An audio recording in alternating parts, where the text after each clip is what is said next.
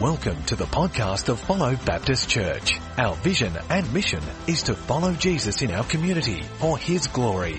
We hope and pray that you are blessed, challenged and inspired by this message. For more information on Follow Church, you can visit our website at w w w dot follow church dot com dot a u.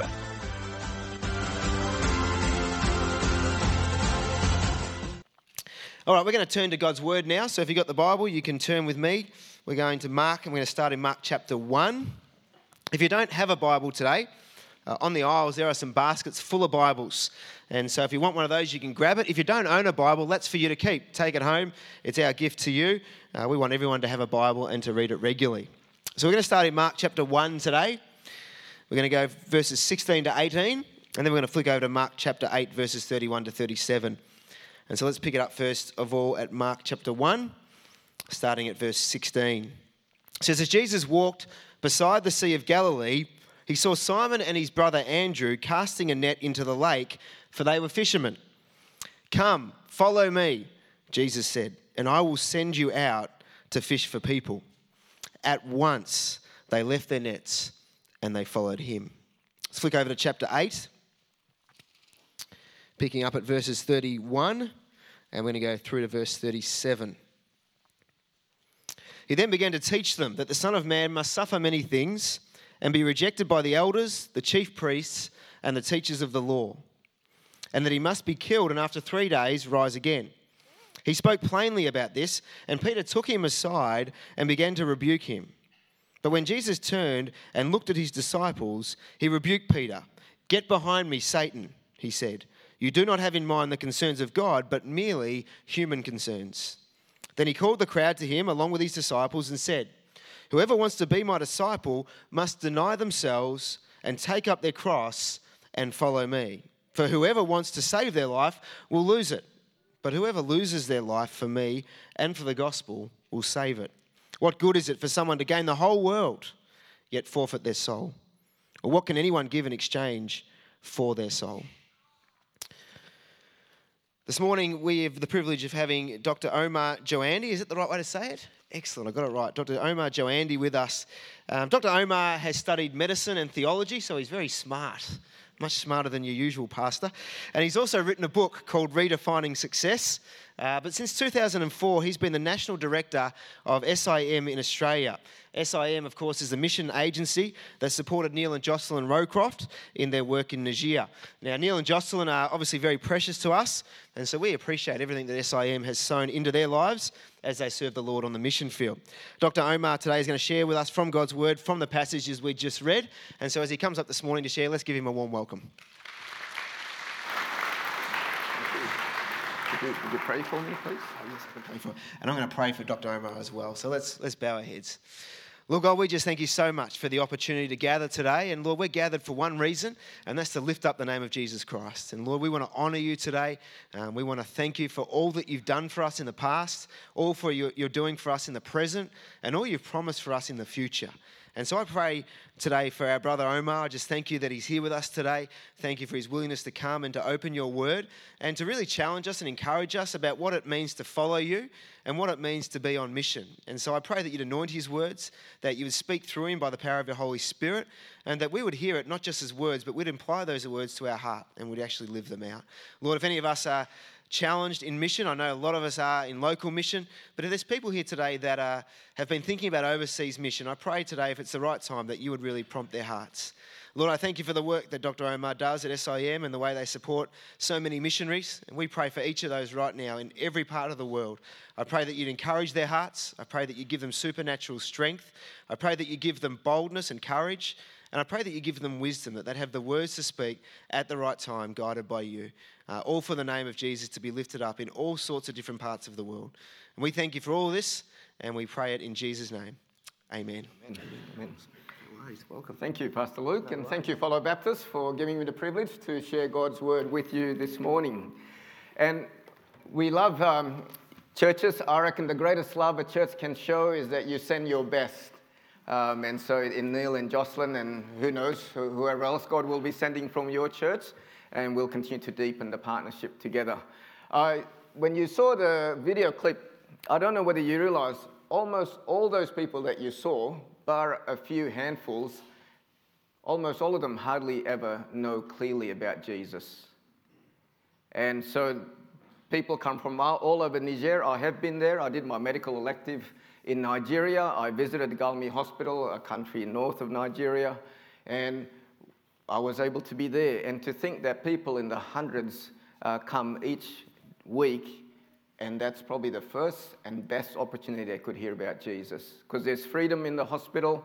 We have chaplains. We have local evangelists sharing the good news with those patients. And so thank you for what you're doing in, in praying for them, in, in loving them, and, and supporting them financially.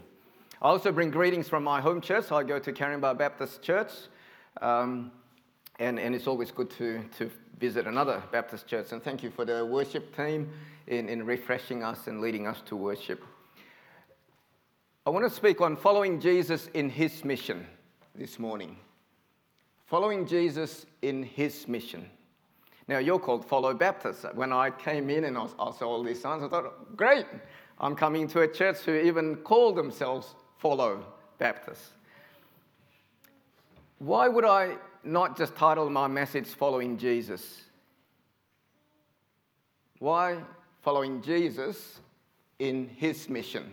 Now, I get marketing people bombard us, you know, keep everything short, succinct, concise, and I'm going against the marketing wisdom.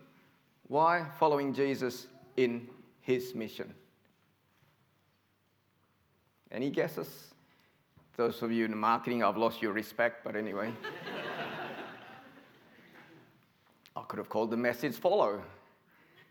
You're going to say something?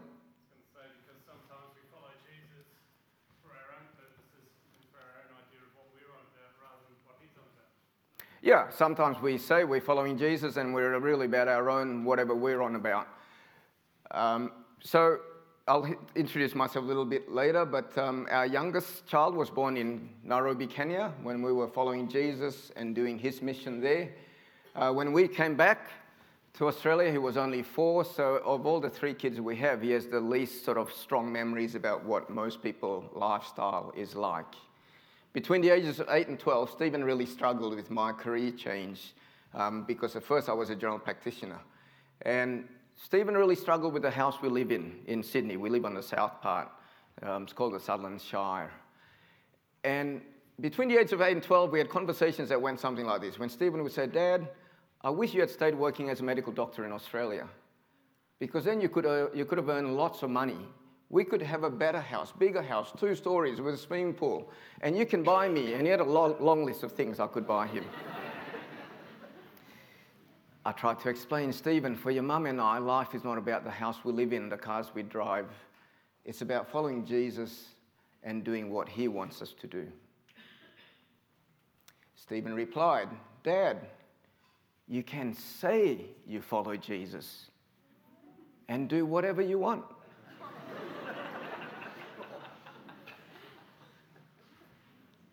The next line he said, people at church do that.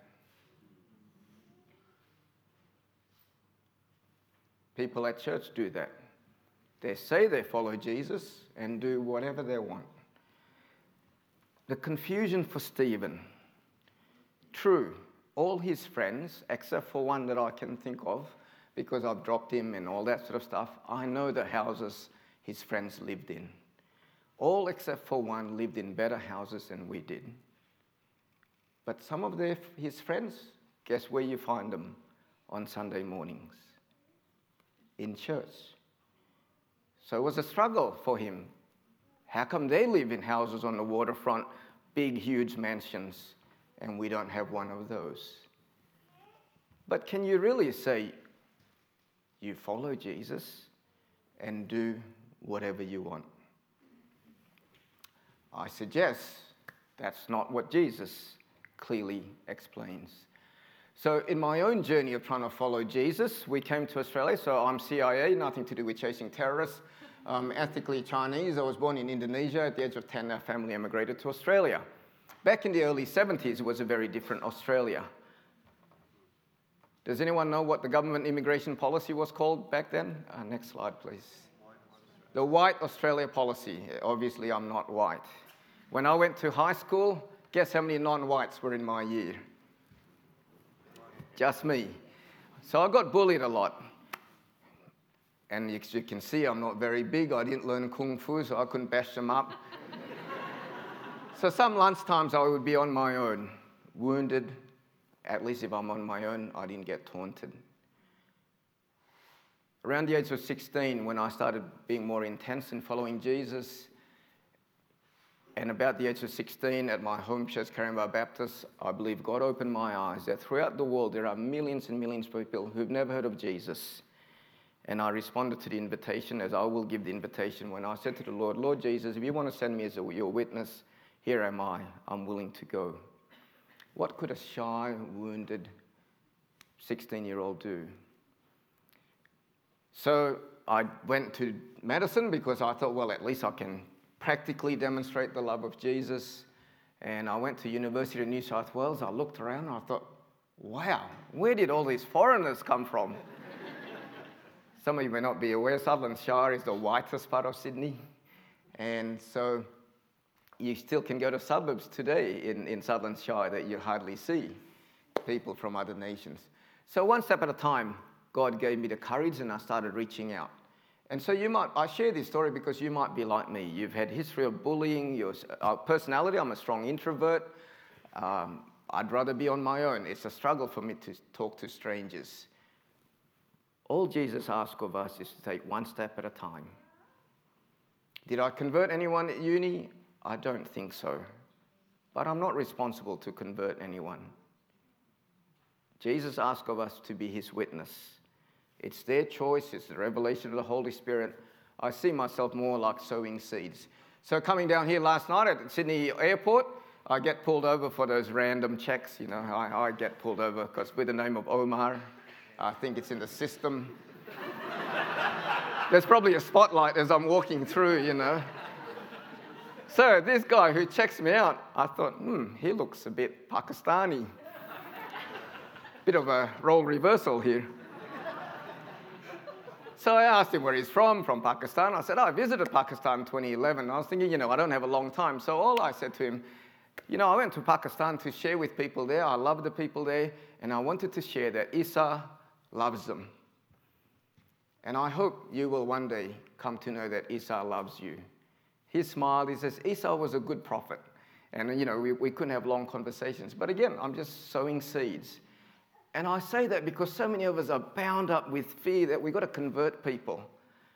And we don't even start the conversations. And, and just so. So the reverse, great idea, Halloween. I've never heard of church. Well done, Follow Baptist.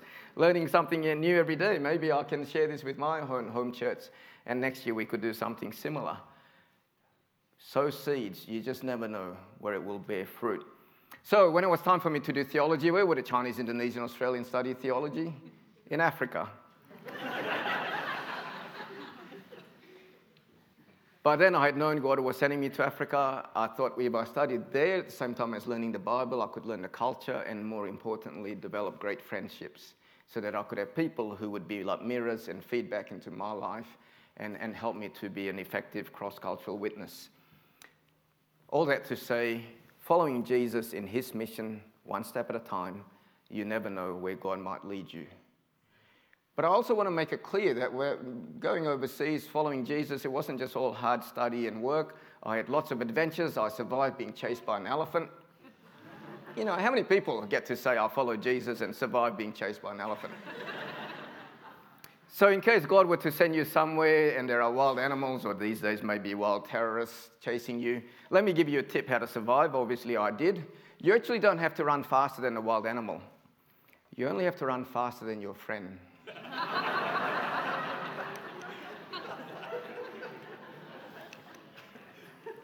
Or have a friend like I did, even though we were both running, we didn't panic, we said, let's split. At least one of us will survive. The elephant got confused, couldn't make up its mind who to chase, we both survived. But I didn't survive being chased by a woman.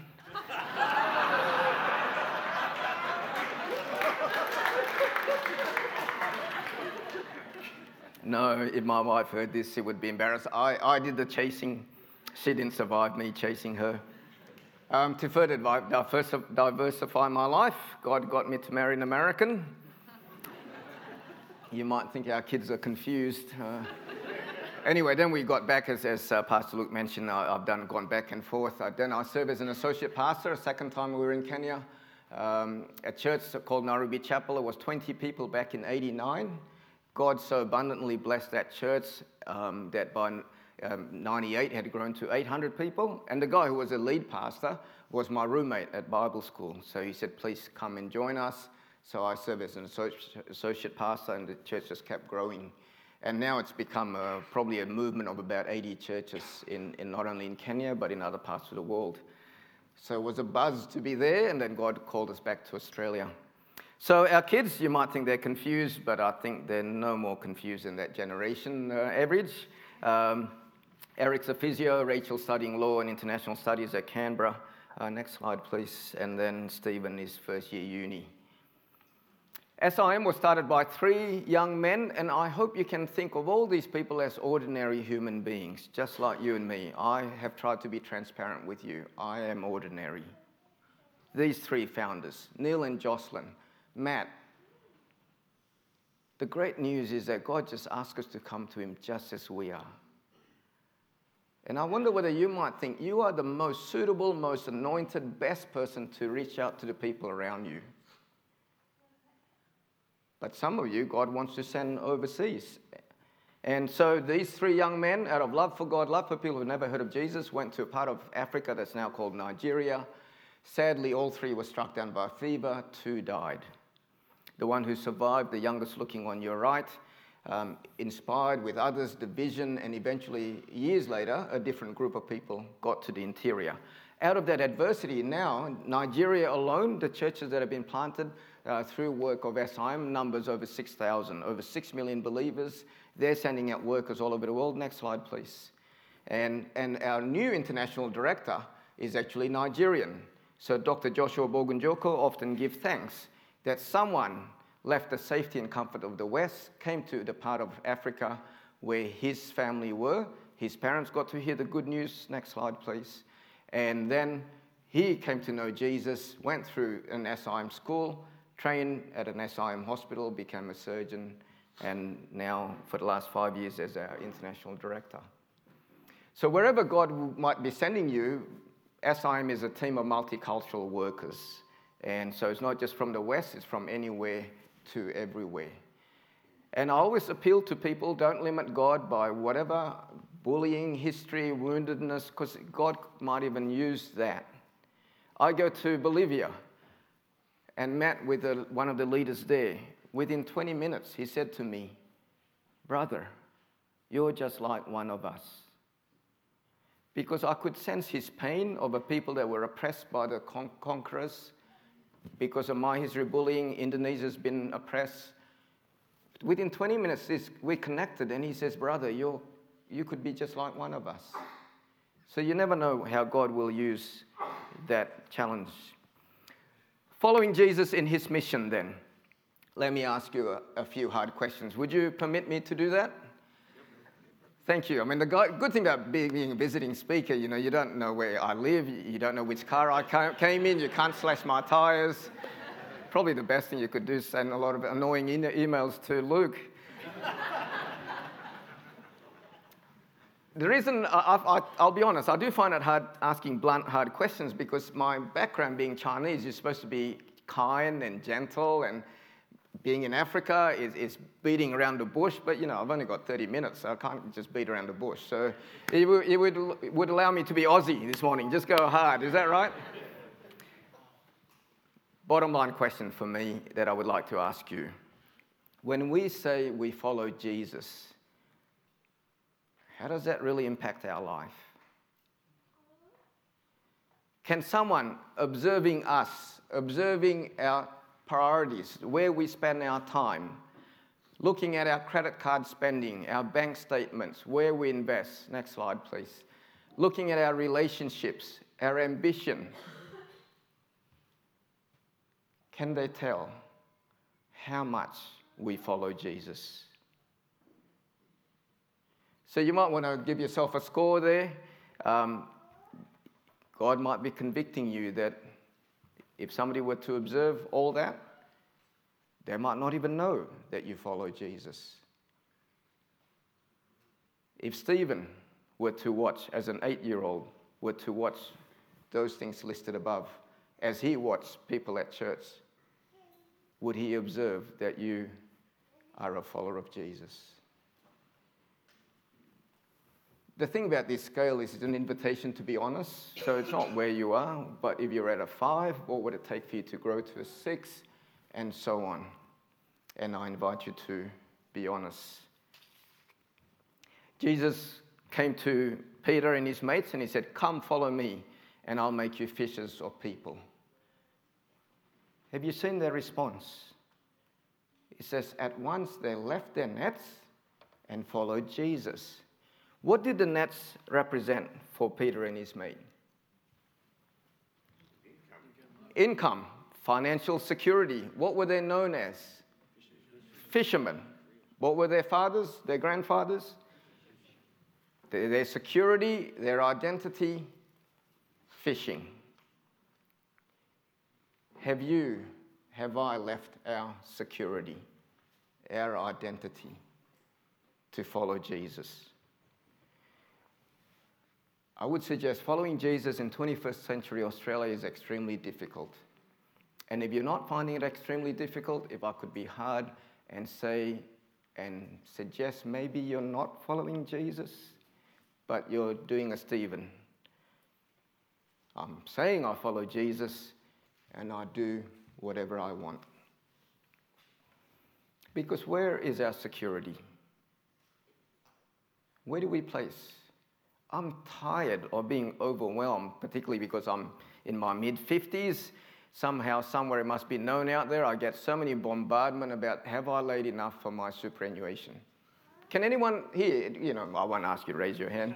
Raise your hand if you think, based on your financial advisor, you have put away enough for your superannuation. You know, they have a conflict of interest. Of course they're going to tell us we don't have enough. The more we put away, the more they get. Anyway, I won't go there.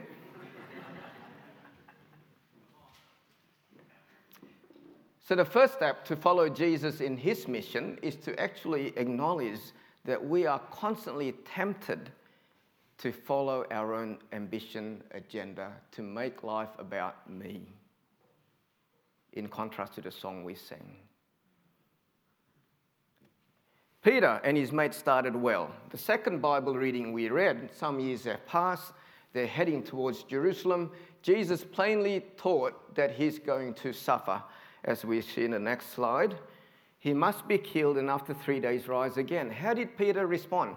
Peter, who started so well in leaving his nets, his security and identity, some years later, how did he respond?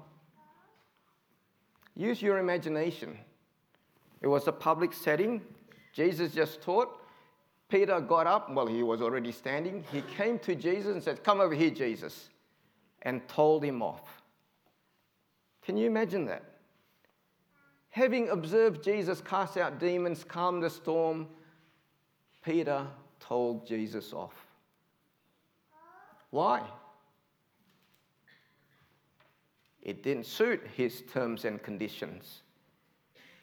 And I wonder whether you're aware, what are your terms and conditions? You know what I mean by terms and conditions? You know, when you sign up to a new electricity plan, like I recently did, there, there are pages of terms and conditions. You've got to click the tick on the box at the bottom. Does anybody here ever read those reams of terms and conditions? Oh, come on. Usually in one in a gathering like this, there's one, at least one O C D person. who, who, yeah, yeah, or one lawyer. I tick the box because if I don't, I don't get my new phone or whatever. But what are your terms and conditions that you've given to Jesus? Lord, as long as you comply to these terms and re- regulations, conditions, I will follow you. Why do I say that? I have many friends that we started well at university. They have stopped following Jesus. One, he was looking to get married. He couldn't find anyone. Eventually, he decided to marry an unbeliever. Jesus didn't comply to his term and condition. I know people, when they got diagnosed with cancer, they stopped following Jesus. All of us have our terms and conditions. And they're usually exposed when we are suffering, when our prayers are getting no or wait. So Peter and his mate started well. By this stage, he was wrapped up with himself. Remember, they had lots of debates about who was the greatest among them, who's going to be on Jesus' right hand. So then Jesus respond, responded, turned to Peter, looked at his disciples. So that means it wasn't just Peter. When it says Jesus looked at his disciples, he knew Peter wasn't the only one who struggled with the idea that the Messiah was going to suffer. Get behind me, Satan. You don't have in mind the things of God, but the things of men.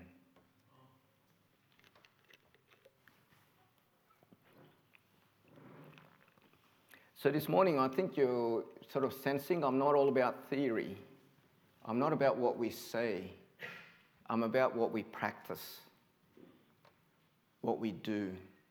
So this is a helpful diagram out of South America. Their theologians talk about you could have the theory on the left-hand side there. It must translate into action. When we take the action, it strengthens our conviction, and then there's the upward spiral. My theory, life's not about me. It's not about having a house on the waterfront.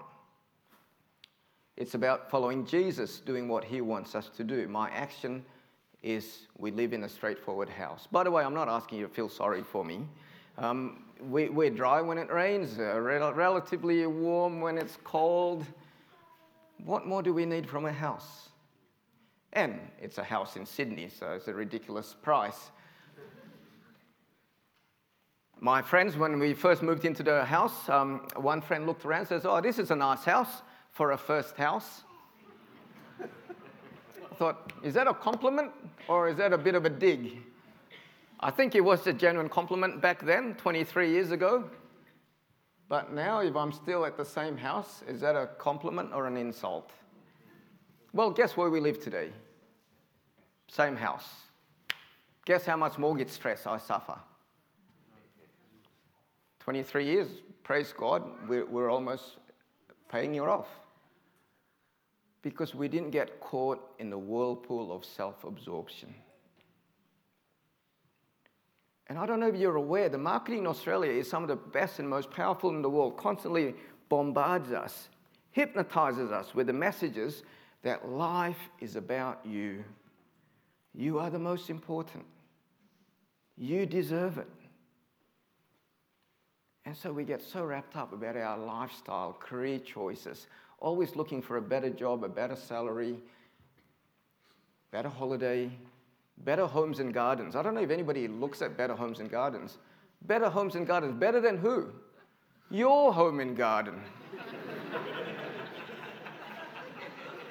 and, and we let ourselves be insulted continuously. I'm happy with my garden. It's called survival of the fittest.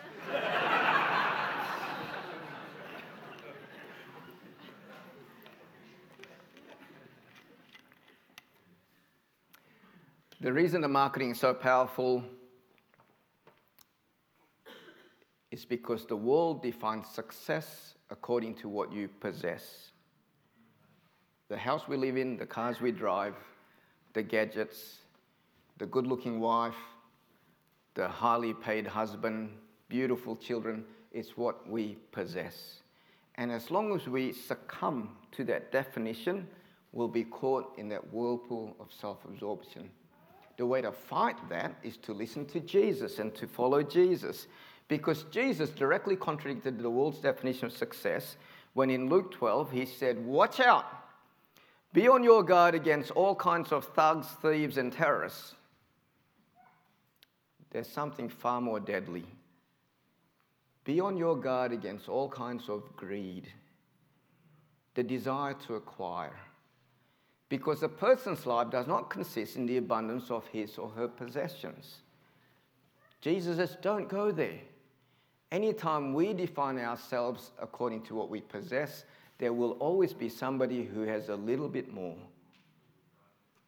And so we struggle with low self-esteem. We struggle with envy. We struggle with comparison. We say we follow Jesus, but then we're looking, looking around. How, how am I faring? And we start comparing. So out of my own personal struggle with success that I could have had it all, at the age of twenty-three, I was in the pinnacle of success for a twenty-three-year-old. I was graduating as a medical doctor, had my beautiful girlfriend. My dad, who was an aeronautical engineer, for the second time in my life told me, "I'm proud of you." The other time was when I got into medicine. I was a success in the eyes of the world, in the eyes of my dad. Several years later, when I was leaving to go to Bible college, to start a career to follow Jesus serving overseas. In my dad's eyes, I was a success. He said to me, "Son, why would you leave a financially secure, prestigious career as a medical doctor in Australia to become what? A beggar." He knew I was interested in joining S I M. He said, "You're going to go around to churches, ask your family, friends to support you financially." I was a failure in my dad's eyes.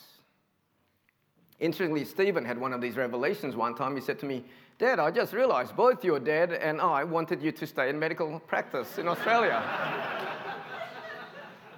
I was thinking, yeah, thanks, son, for reminding me both of you thought I was a failure. Jesus defines success not according to what you possess, but according to being dependent on God as his child. So you could read on the following in Luke twelve, to be kingdom-centered more than self-absorbed, to be generous to the poor. Um, the book's out of print. I, I ended up writing a book not because I wanted to be an author, but because we wanted to raise some funds. Uh, like you, at one time, Nairobi Chapel was growing rapidly and we needed to buy land and we were raising funds, and God convicted me to turn my book, uh, my sermon into a book. If you are interested, I use it as a fundraising now for a school in a low-income housing area in Pakistan, where it's the light in the community. They know it's a Christian school, they allow the school there, they love the school. Most of the students, most of the teachers don't actually follow Jesus, but it's being a bright light. So if you're interested, I invite donation of ten dollars. And there's a sign-up sheet, you can sign up or um, send me an email, um, we'll make it happen. So Jesus then, realizing that the people were not aware of what it means to follow him, his disciples, he called the crowd and he says, "If anyone would come after me, he must deny himself, take up his cross and follow me." What does that mean? Deny ourselves means that we're not going to be self-absorbed. Take up our cross, a symbol of death. We're going to die to ourselves, our ambitions, personal agenda, and we're going to follow Jesus. Jesus asked for everything from us. As the Lord of Lords, King of Kings, Creator, the giver and sustainer of our lives, he is worthy of nothing less than our entire devotion. Jesus knew he was asking for everything, because then he went on to say, "Work it out. Whoever wants to save his life will actually lose it. Whoever loses his life for me and for the gospel will save it." He's asking for everything, but if you don't give up everything, you will lose everything that really matters, your soul.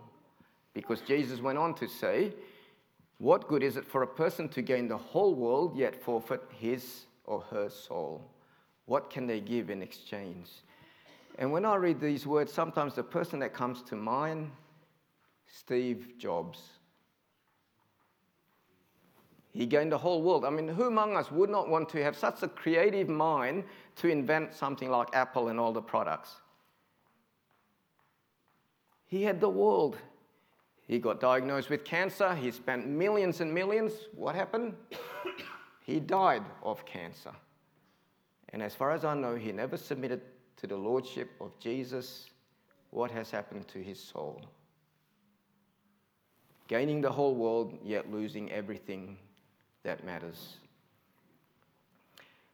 Following Jesus in his mission, the first step and ongoing step, so it's not just the one step you take. thirty years ago when I started following Jesus, you take it every day, that life's not about me, it's about Jesus. Fighting that temptation to follow Jesus on our own terms. The second step, the good news, is that Jesus knows how weak we are. That left to ourselves, we'll keep going down this whirlpool of self-absorption. And that's why um, Marco alluded to the verse already in Acts chapter one, eight. Jesus said, you will receive power when the Holy Spirit comes on you, and you'll be my witnesses in Jerusalem, Judea, Samaria, and to the ends of the earth. He knows we're weak. So if you are like me, had a history of wounding, you get nervous when you talk to a stranger, the good news is Jesus knows. That's why we need the anointing of the Holy Spirit. And that's when you can experience the God factor. Yes, through lots of practice, so don't assume. I still get nervous when I talk to people. I still get nervous before I come up to preach. You just learn, hey, yeah, there's a bit of nerves. Just blurt it out. Who knows where God will lead you. So out of this is a straightforward definition. To be Christ's witness is local. We've already talked about that, the reverse Halloween. Uh, where's the cross the road? There's a school called Minaret School. Who goes there? Muslims. Great opportunities. God's bringing people from all over the world to our doorsteps. I've had witnesses opportunities to people from Bangladesh. I've never been to Bangladesh. Taxi drivers are often people from Bangladesh, or Uber drivers now. twenty minute, I have a captive audience. But if we wait for all of them to come to our doorsteps, guess what happens? Literally billions of people will never hear of Jesus. Imagine if the disciples and the followers after that thought that we've got to reach all of Jerusalem, Judea first before we think beyond. I doubt that many of us here of Jewish heritage, we heard the good news because someone left the safety and comfort of their home to bring the good news to wherever our predecessors might have been. Why not you? Why limit God? So it's got to be local, cross-cultural, and global simultaneously and lifelong. And you might be sitting there and think, this is way too hard, way harder than I thought, following Jesus. Remember my point? If you're not finding following Jesus extremely difficult, maybe we're in that whirlpool. So you might feel like this donkey.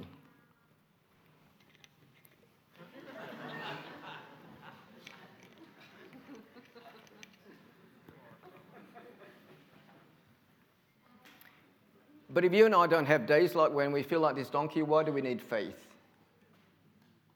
I reckon a lot of people who say they follow Jesus in Australia, they're honest, they find following Jesus a little boring. Why?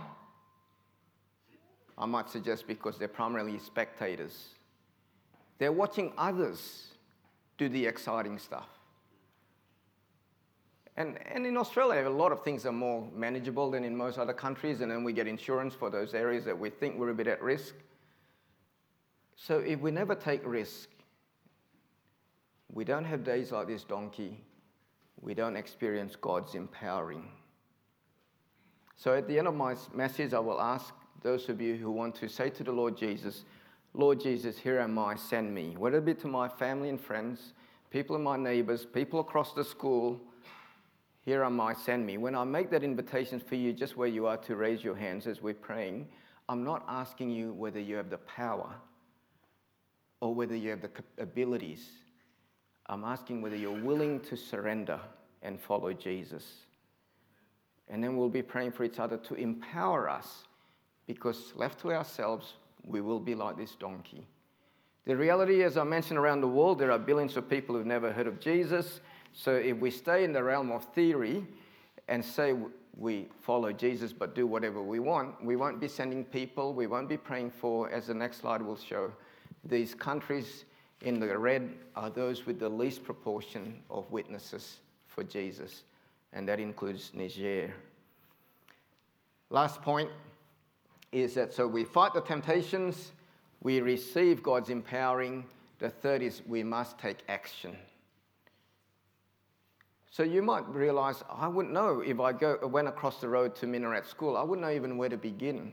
Well, raise that with your home group leaders or whatever and get some training. Get, we've got resources, we've got material, we'll try to make them available through Pastor Luke. Do whatever it takes, one step at a time. Pray. What would it take to spend half of our time praying for issues, needs, and opportunities that are beyond ourselves? That's one way to fight the whirlpool of self-absorption. Over half of our time praying for issues beyond ourselves. Give. Give generously. Give courageously. Don't, don't give of our safe margins. Exercise faith. Give huge amounts and depend on God. Send, you're doing that. Please continue to do that. You might be the one to be sent and then go. As I said, local, cross-cultural, and global. So the fourth point, the last point I should say, is the last point is the motivation. So let me just wrap up with why bother? Why not do the Stephen of eight-year-old Stephen? Just say you follow Jesus and do whatever you want. Because if we fight the whirlpool of self-absorption, it will be extremely difficult. And I want to be clear that I'm not out to put anybody on a guilt trip. So if you're feeling condemned, that's not my intention. Remember that in Christ there is no condemnation. Guilt doesn't last very long anyway, and fear. I've had to talk with people that, you know, the picture is like, it's like God's been twisting their arm and, and they're reluctantly going to serve overseas because God's bigger and stronger. I said, that's not going to work. Fear won't last either. I think the only motivation that will last through all those challenges, through suffering, is the motivation of love. Love for God and love for people, especially people who've never heard of Jesus. No, back, back one slide, please. So I'll finish with the with the story. When I was first heading over to, to Africa, my friends wanted to give me a good farewell. So downtown Sydney, there was a fancy hotel that had a chocolate festival, where you come to a big ballroom about the size of this, and then, uh, you had to pay a lot of money, and my friends paid for me. And you come to a room, all these tables lined with everything chocolate you could imagine.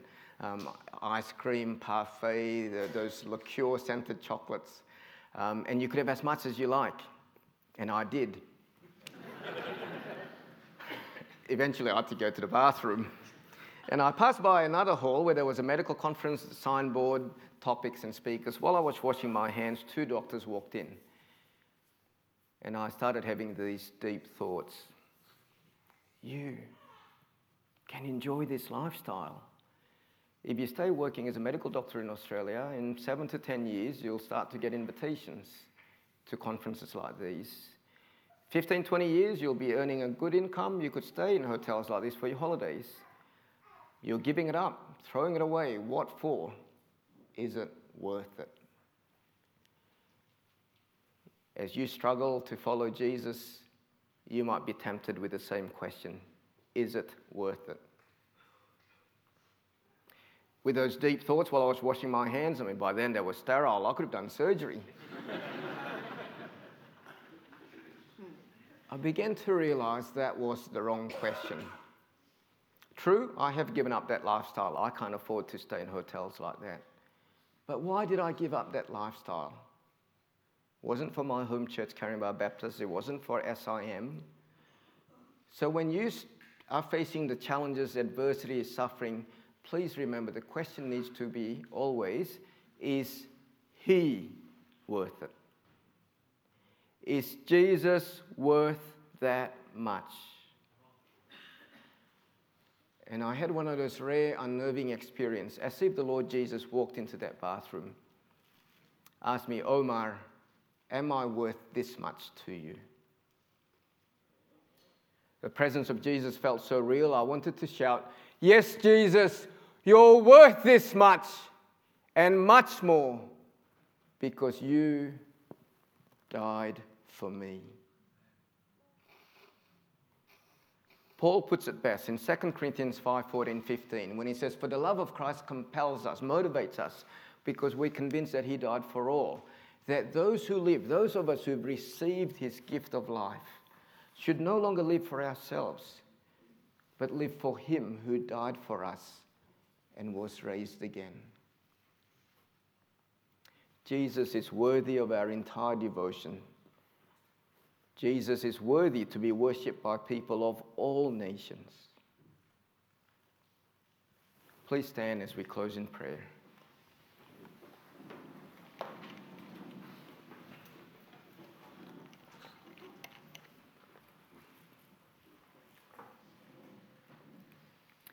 Let's spend some moments of quietness to respond to the Lord Jesus. And I invite you from the depth of your heart to declare to him what he is worthy of from you.